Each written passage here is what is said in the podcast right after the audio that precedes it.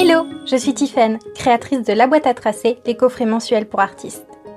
Le podcast Le dessin et moi, ça fait trois, aide les personnes très occupées qui rêvent de débloquer et développer leur créativité à s'y mettre. Mon objectif est de vous donner confiance en vous pour que vous osiez créer et que vous soyez fiers de vous et de vos créations. N'hésitez pas à me rejoindre sur les réseaux sociaux en tapant La boîte à tracer et rendez-vous sur le site web www.laboîteatracer.com pour télécharger votre cadeau gratuit qui vous permettra de créer en confiance. Bonne écoute à vous Aujourd'hui, on se retrouve pour parler de dessin en extérieur, aussi appelé urban sketching si on anglicise le terme. Donc, qu'est-ce que c'est exactement dessiner en extérieur? Qu'est-ce que ça peut apporter? Qu'est-ce que ça peut vous apporter en tant qu'artiste? Comment oser surtout parce que c'est souvent le plus gros blocage qui est remonté?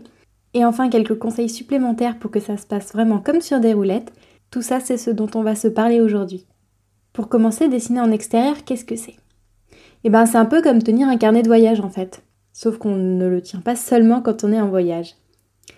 De mon côté, j'ai toujours un carnet et euh, un peu de matériel de peinture. Donc dès que je prends le train ou le métro, dès que je fais un long trajet en voiture, parce que j'ai la chance de pas être malade en voiture, il suffit que j'ai un peu de temps et que je prenne un café en terrasse, ou alors que j'attende une copine place de l'hôtel de ville à Lyon quand elle est un petit peu en retard, ou même quand je suis dans les files d'attente interminables au supermarché. C'est aussi quand je me promène et que je suis dans un endroit que je sens chargé de bonnes ondes, et eh ben j'attrape mon carnet, mes peintures, et puis j'immortalise le moment. Le urban sketching ou dessin en extérieur, c'est pas forcément du dessin ultra précis, ultra réaliste. Pour ça, il y a des photos, hein, si on veut garder vraiment une trace précise de l'endroit, ben on sort son smartphone et puis on, photographie l'endroit. Mais quand on peint l'endroit, on peut saisir précisément ce qui nous interpelle à cet endroit-là, à ce moment-là. Saisir l'ambiance en fait. Je me souviens par exemple d'un jour où j'attendais une copine en terrasse et j'avais un peu d'avance et elle m'avait prévenu qu'elle aurait un peu de retard, ce qui me faisait un bon quart d'heure solo. Depuis ma chaise, je pouvais voir une fenêtre vraiment vraiment vraiment jolie. Il y avait des volets originaux, des moulures autour de la fenêtre, c'était vraiment joli. Donc j'ai pas fait parfaitement bah, tout l'immeuble. Hein. J'ai juste sélectionné vraiment la fenêtre, la chose qui m'interpellait depuis là où j'étais assise à ce moment-là. Et maintenant, quand je feuillette mon carnet et que je tombe sur cette page, bah, instantanément, je revis le moment pleinement. Donc l'ambiance dans ce café, les sons, les odeurs, et puis le moment où ma copine arrive, on est contente de se retrouver. Et finalement, même tout le moment après, il est vraiment gravé dans ma mémoire. En fait, c'est un peu comme si ce moment, à peindre l'endroit à ce moment-là, ça m'avait aidé à pleinement le vivre, à pleinement vivre l'instant pour réussir à le saisir. C'était une vraie méditation finalement. Et c'est général. Les fois où je peins comme ça en extérieur, c'est vraiment des moments profondément gravés en moi, des moments puissants. Donc qu'est-ce que ça peut apporter le dessin en extérieur? Bah, ça peut apporter notamment cette sensation de vivre pleinement le moment présent. C'est une méditation de pleine conscience finalement. Le souvenir du moment présent, il est vraiment profondément ancré. Il suffit d'un simple coup d'œil sur la page pour vous ramener complètement à l'endroit, aux émotions, à l'ambiance, vraiment y être de nouveau finalement. Donc ça c'est d'un point de vue émotionnel, mais aussi clairement, les progrès quand on dessine d'après modèle vivant en extérieur, ils sont phénoménaux, vraiment. Je me souviens qu'en 2019, je dessinais pas mal en extérieur des paysages. Donc pas des gens à ce moment-là, vraiment des, bâtiments, des, détails de, bah, des détails des fenêtres, ce genre de choses. Et j'avais vraiment progressé, je me débrouillais plutôt bien. Je dessinais aussi d'après photo, des humains pour le coup, correctement. Alors je me suis dit, bah allez, go pour le modèle vivant en extérieur, hein, on se lance, on va dans les parcs, on dessine des gens. Un jour, on avait euh, notre neveu à la maison et mon chéri, il lui lisait une histoire à l'autre bout de la pièce. Et c'est là que j'ai fait mon premier dessin d'après modèle vivant. Donc mon chéri qui lisait une histoire à son neveu. Le résultat, c'était une horreur. Mais vraiment, vraiment pas réussi pour moi. donc, pourtant, j'y avais passé du temps, franchement, au moins une demi-heure. Il bougeait pas beaucoup puisqu'il lisait une histoire, donc à part tourner la page, ça allait, c'était un temps calme. Mais on pouvait pas les reconnaître. Alors, on avait une vague idée de la pose qu'ils avaient, mais euh, le petit neveu de deux ans, il était presque aussi grand que son oncle. Les proportions, c'était du n'importe quoi. Il y avait un raccourci, mais complètement pas géré. Bref, j'étais complètement dégoûtée. Mais je me souvenais de mes premiers paysages, qui n'étaient pas très réussis non plus et des derniers dessinés, qui pour le coup j'en étais fière. Bah évidemment, euh, ça faisait deux ans que je faisais des dessins en extérieur de bâtiments, j'avais progressé, et du coup j'ai persévéré. Je me suis dit ça va être pareil pour les, modèles vivants, euh, pour les humains quoi. Et j'ai une grosse chance, c'est que mon chéri il sieste pas mal en journée, notamment quand on voyage par exemple. Donc je l'ai dessiné, dessiné, dessiné. Mes carnets ils sont vraiment pleins de lui. Donc euh, lui qui fait la sieste sur une table de café à Hambourg, lui qui fait une sieste sur le canapé ou dans le jardin, dans le hamac. J'ai même un dessin de lui qui fait une sieste devant le Duomo à Florence. Bah oui, parce que quand on a deux heures d'attente euh, avant d'entrer dans le Duomo, bah, on en profite. Lui, il en a profité pour siester et moi pour dessiner. Et figurez-vous que, bah, j'arrête pas de vous le répéter, hein, mais c'est en dessinant qu'on devient dessinateur. Donc évidemment, plus le temps passait, plus on tourne les pages de mes carnets, plus on le reconnaît. Plus on voit où il est, plus les ombres sont cohérentes, les proportions sont correctes, plus la pose est cohérente, on comprend qu'il a la tête bien appuyée sur la table et pas qu'il ait juste une tête sur une table, enfin voilà. Et c'est pareil en fait pour les gens sur les quais de gare, dans les trains ou dans la rue assis en terrasse. J'arrive maintenant à rendre l'ambiance de plusieurs copines qui bavardent à une table ou d'une maman qui se promène avec son enfant dans la rue. J'ai donc beaucoup progressé quand je dessine d'après modèle vivant, mais finalement même quand je dessine de mémoire, sans modèle photo, c'est aussi carrément plus évident. Parce que forcément j'ai dû observer tellement d'êtres humains dans plein de tenues, dans plein de poses, de situations, sous différents éclairages, et les observer concrètement, en conscience, pas juste observer pour observer. Je devais vraiment comprendre où étaient les plis de la veste, de la dame sur le quai de la gare, ou alors comment cette autre dame avait attaché ses cheveux, comment ce monsieur tient sa tête quand il lit son bouquin euh, en attendant son train. J'ai aussi beaucoup étudié l'anatomie des gamins qui jouent sur un terrain de foot, par exemple, parce que je devais rendre leurs mouvements pour que bah, finalement on comprenne qu'ils courent après un ballon et pas juste qu'ils ont les bras, euh, les bras euh, d'un côté et de l'autre de leur corps. Enfin voilà, j'ai progressé comme jamais. Alors bah ça se voit pas forcément parce que mes dessins d'après photo ils étaient vraiment top et bim d'un coup je pars euh, sur du modèle vivant, bah je trouve ça un peu nul. Bah oui mais d'après réel forcément. Le cerveau il doit non seulement faire le travail de tracer sur le papier, donc ça comme sur les photos, comme quand on copie une photo, mais avant ça, il doit faire le travail de passer du 3D au 2D. Et ça, c'est pas une mince affaire. Vraiment, ça s'entraîne. C'est-à-dire que quand on copie une photo, on prend du 2D et on le repasse sur du 2D. Donc c'est une réinterprétation finalement de ce qu'on voit déjà. C'est très différent quand on dessine d'après modèle réel. Donc voilà tout ce que ça peut vous apporter de dessiner dans la rue, de dessiner d'après des modèles réels, des vraies personnes qui bougent. Donc faut être assez rapide. Ça peut vous apporter des souvenirs intenses, vraiment profondément ancrés c'est très méditatif, ça vous permet d'avoir une vraie pleine conscience du moment présent. Et puis évidemment, ça vous apporte des progrès phénoménaux. Mais me direz-vous, vous flippez totalement peut-être, parce que dans la rue, les gens vont voir ce que vous faites, ce que vous dessinez, ils vont vous juger, peut-être vous critiquer, et donc vous risquez de vous sentir mal et de tout arrêter. Sauf qu'en fait, bah en fait, tout le monde s'en fiche, mais genre vraiment. Pose-toi la question, est-ce que toi dans la rue, tu te balades, tu vois quelqu'un en train de lire, est-ce que tu veux vraiment à tout prix savoir quel livre il lit? Et quand bien même tu vas regarder quel livre il lit, est-ce que tu vas te permettre de parler à la personne et de lui dire ce que tu penses de ce livre? Probablement pas. Et si tu vois quelqu'un écrire, est-ce que tu te mets au-dessus de son épaule pour lire bah, ce, que ce que cette personne est en train d'écrire? Je ne pense pas non plus. et est-ce que tu t'es déjà arrêté pour regarder quelqu'un dessiner? Ailleurs qu'à Montmartre, je veux dire, ou alors euh, ailleurs que dans les places passantes, les places touristiques, où les gens sont précisément là pour être vus parce que c'est leur gagne-pain de dessiner des gens dans la rue. Probablement que non non plus, et pourtant, la communauté des urban sketchers, donc euh, toutes les personnes qui dessinent activement, qui dessinent régulièrement dans la rue, elle est vraiment active, elle est vraiment nombreuse et bien présente dans quasiment toutes les villes. Mais discret, parce que la discrétion, quand on dessine dans la rue, ça se travaille. Donc voilà, non seulement tu n'es pas obligé de te montrer, et tu peux travailler ta discrétion pour dessiner euh, sans, être vu dans la rue comme beaucoup beaucoup de gens le font. Mais en plus de ça, les gens, bah, même s'ils voient que tu dessines, en vrai, ils s'en fichent. Je suis désolée de te le dire, mais clairement, euh, mes 4 ans d'expérience dans ce domaine me l'ont clairement appris. En 4 ans, j'ai eu quelques interactions avec des personnes quand même euh, quand je dessinais dans la rue. Ça a été beaucoup des enfants. Et les enfants, ils aiment. Leurs yeux, ils sont attirés que parce qu'ils aiment, pas parce qu'ils aiment pas. Donc forcément, si te capte dans la rue, s'il faut une réflexion, ça va être positif. Je me souviens qu'il y avait une fois, je dessinais euh, dans le vieux Lyon.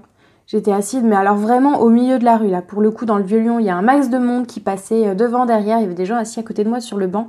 Et la seule interaction que j'ai eue, c'est euh, une famille qui passait, il y avait deux petites filles. Et les petites filles, elles étaient là, ah trop bien, la dame, elle dessine dehors, trop bien, moi je veux faire ça, maman aussi.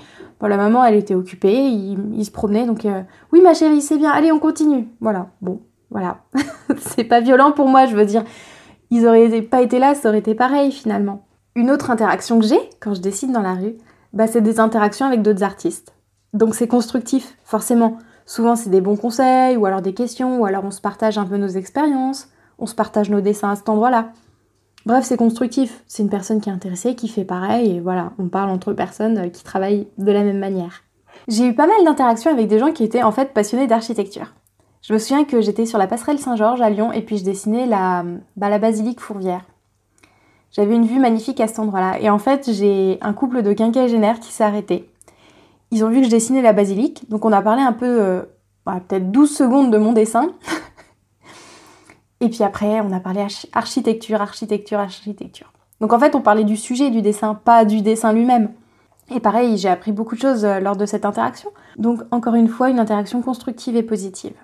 Et sinon, j'ai eu quelques interactions avec des personnes qui s'arrêtaient pour me dire Ah, mais mon enfant fait ça aussi, c'est super chouette, il crée des super dessins. Donc là, en fait, on parlait plus de leur enfant qui faisait des dessins que de mon dessin. Les gens, ils n'ont pas envie de parler de vous, ils parlent d'eux, en fait, finalement. Donc le dessin, bah, force. Alors, bien sûr, si vous les dessinez eux et que vous vous faites capter, peut-être que ça peut créer de l'interaction. Mais c'est là que c'est intéressant de travailler votre discrétion. Mais mis à part ça, vraiment, euh, les gens, ils s'en fichent. S'ils aiment pas, ils passent leur chemin. Des fois, s'ils aiment, il y en a certains qui vont s'arrêter pour vous le dire, mais la plupart vont juste passer leur chemin, en fait. Ne vous angoissez pas et lancez-vous si vous avez envie. Essayez discrètement. Et du coup, là, je vais vous donner quelques conseils justement pour vous lancer en confiance, pas non plus vous jeter dans la gueule du loup, comme on dit.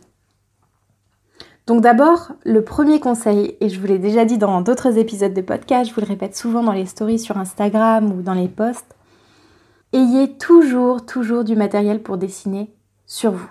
Alors ça peut être juste un bloc-notes et un feutre, hein. ça suffit pour dessiner, mais vous savez jamais quand est-ce que l'occasion va se présenter. Vous savez jamais quand le train sera en retard, c'est tout le principe. Vous saurez jamais si votre pote bah, va vous rejoindre un peu en retard ou s'il y aura du monde dans la file d'attente à la poste. Soyez toujours prêt à sauter sur une occasion de dessiner. Par rapport au matériel, il faut qu'il soit pratique, rapide à sortir, qu'il soit petit dans votre sac donc pour ça, dans la boîte à tracer du mois de juin, si vous vous abonnez en mai, vous pourrez l'avoir dans votre abonnement et vous pourrez sûrement la commander encore courant juin 2021. Il y aura du matériel vraiment parfait pour dessiner en extérieur, c'est mes favoris depuis des années. Donc je vais vous proposer de les tester pour que vous vous fassiez une idée et que vous constatiez qu'il y a du matériel carrément approprié pour dessiner en extérieur. Mon conseil suivant, ça va être de travailler votre vision périphérique. La vision périphérique, c'est ce qui fait que quand, bah, quand vous regardez droit devant vous, vous voyez quand même ce qui se passe un peu à gauche et à droite. Et ça, c'est quelque chose qui se travaille. Le fait de le travailler, donc de vous entraîner, finalement, vous regardez droit devant vous dans la caisse du supermarché et essayez de vous concentrer pour vraiment voir ce qu'il se passe à côté de vous. Pas juste saisir qu'il y a du mouvement, vraiment voir mais qu'est-ce qui se passe? Qu'est-ce que la personne à la caisse à côté est en train de mettre sur le tapis roulant, par exemple? Ou alors à la poste, vous regardez droit devant vous la personne euh, bah, finalement qui est devant vous dans la file d'attente. Entraînez votre vision périphérique pour être capable de décrire très précisément les habits de la personne qui se trouve à votre gauche ou à votre droite, alors que vous, vous regardez devant. Donc ça, c'est comment ça se travaille. Et pourquoi c'est important à travailler quand on dessine en extérieur? Bah, Tout simplement parce que c'est ce qui va vous permettre d'être discret. C'est ce qui va vous permettre d'être assis à une terrasse de café, de regarder dans le vide et de dessiner en même temps les, bah, les personnes à la table à côté de vous. Vous n'allez pas les regarder directement, donc ça va pas attirer leur attention, mais vous, vous allez réussir à capter suffisamment d'éléments pour coucher sur papier leur existence à ce moment-là. La vision périphérique, c'est super utile à travailler et bah, plus vous le travaillez, bah, plus ça sera facile. Hein. C'est comme plus vous dessinez, plus dessiner ce sera facile. Ensuite, pour commencer, je vous conseille de ne pas vous mettre au milieu du chemin parce que ça va vous déconcentrer les gens qui passent à gauche, à droite, devant, derrière. Mettez-vous bah, tout simplement contre un mur par exemple ou sur un banc. Ça vous permettra d'avoir une certaine maîtrise et d'être un peu plus concentré sur votre sujet. Vous n'allez pas être déconcentré constamment par des gens qui passent dans tous les sens. Et puis en plus de ça, si vous prenez un endroit un peu calme, c'est plus confortable pour commencer, vous allez sûrement trouver une place assise. Aujourd'hui, je suis capable de dessiner debout parce que j'ai la maîtrise de, bah, de mon matériel, je sais comment il tient dans mes mains, ou sur mes différents habits, ou dans mes différents sacs. Mais quand on débute, hein, on va pas se mentir, c'est pas aussi évident. Un autre conseil qui me semble assez évident, c'est qu'on va commencer par un sujet facile. On va prendre des monuments, par exemple, ça bouge pas. La lumière, bah, normalement, un dessin, ça va pas prendre plus d'une heure, donc la lumière, elle a pas le temps de beaucoup changer. Et puis de la même manière, on va pas commencer par des gamins qui jouent au foot, justement, parce que ça bouge beaucoup trop. on va commencer par une personne qui lit à la bibliothèque, On va commencer par quelqu'un qui mange tranquillement tout seul euh, au restaurant. Et puis au fur et à mesure, on va pouvoir prendre des personnes qui bougent de plus en plus. Donc des personnes peut-être qui sont à plusieurs à une table de terrasse. Là, il y a tout de suite un peu plus de mouvement. Les gens, pendant leur discussion, ils interagissent, ils vont se tourner à gauche, à droite, leurs expressions faciales vont changer. Et au fur et à mesure, vous allez progresser jusqu'à être capable eh ben, de dessiner des enfants qui jouent au foot. Je peux aussi vous conseiller de bien observer votre sujet avant de vous lancer. Donc vous arrivez à la bibliothèque, vous posez vos affaires, vous repérez votre sujet et vous le regardez quelques secondes pour avoir la forme globale, pour avoir la position globale dans comment est inclinée la colonne vertébrale, comment la personne tient sa tête.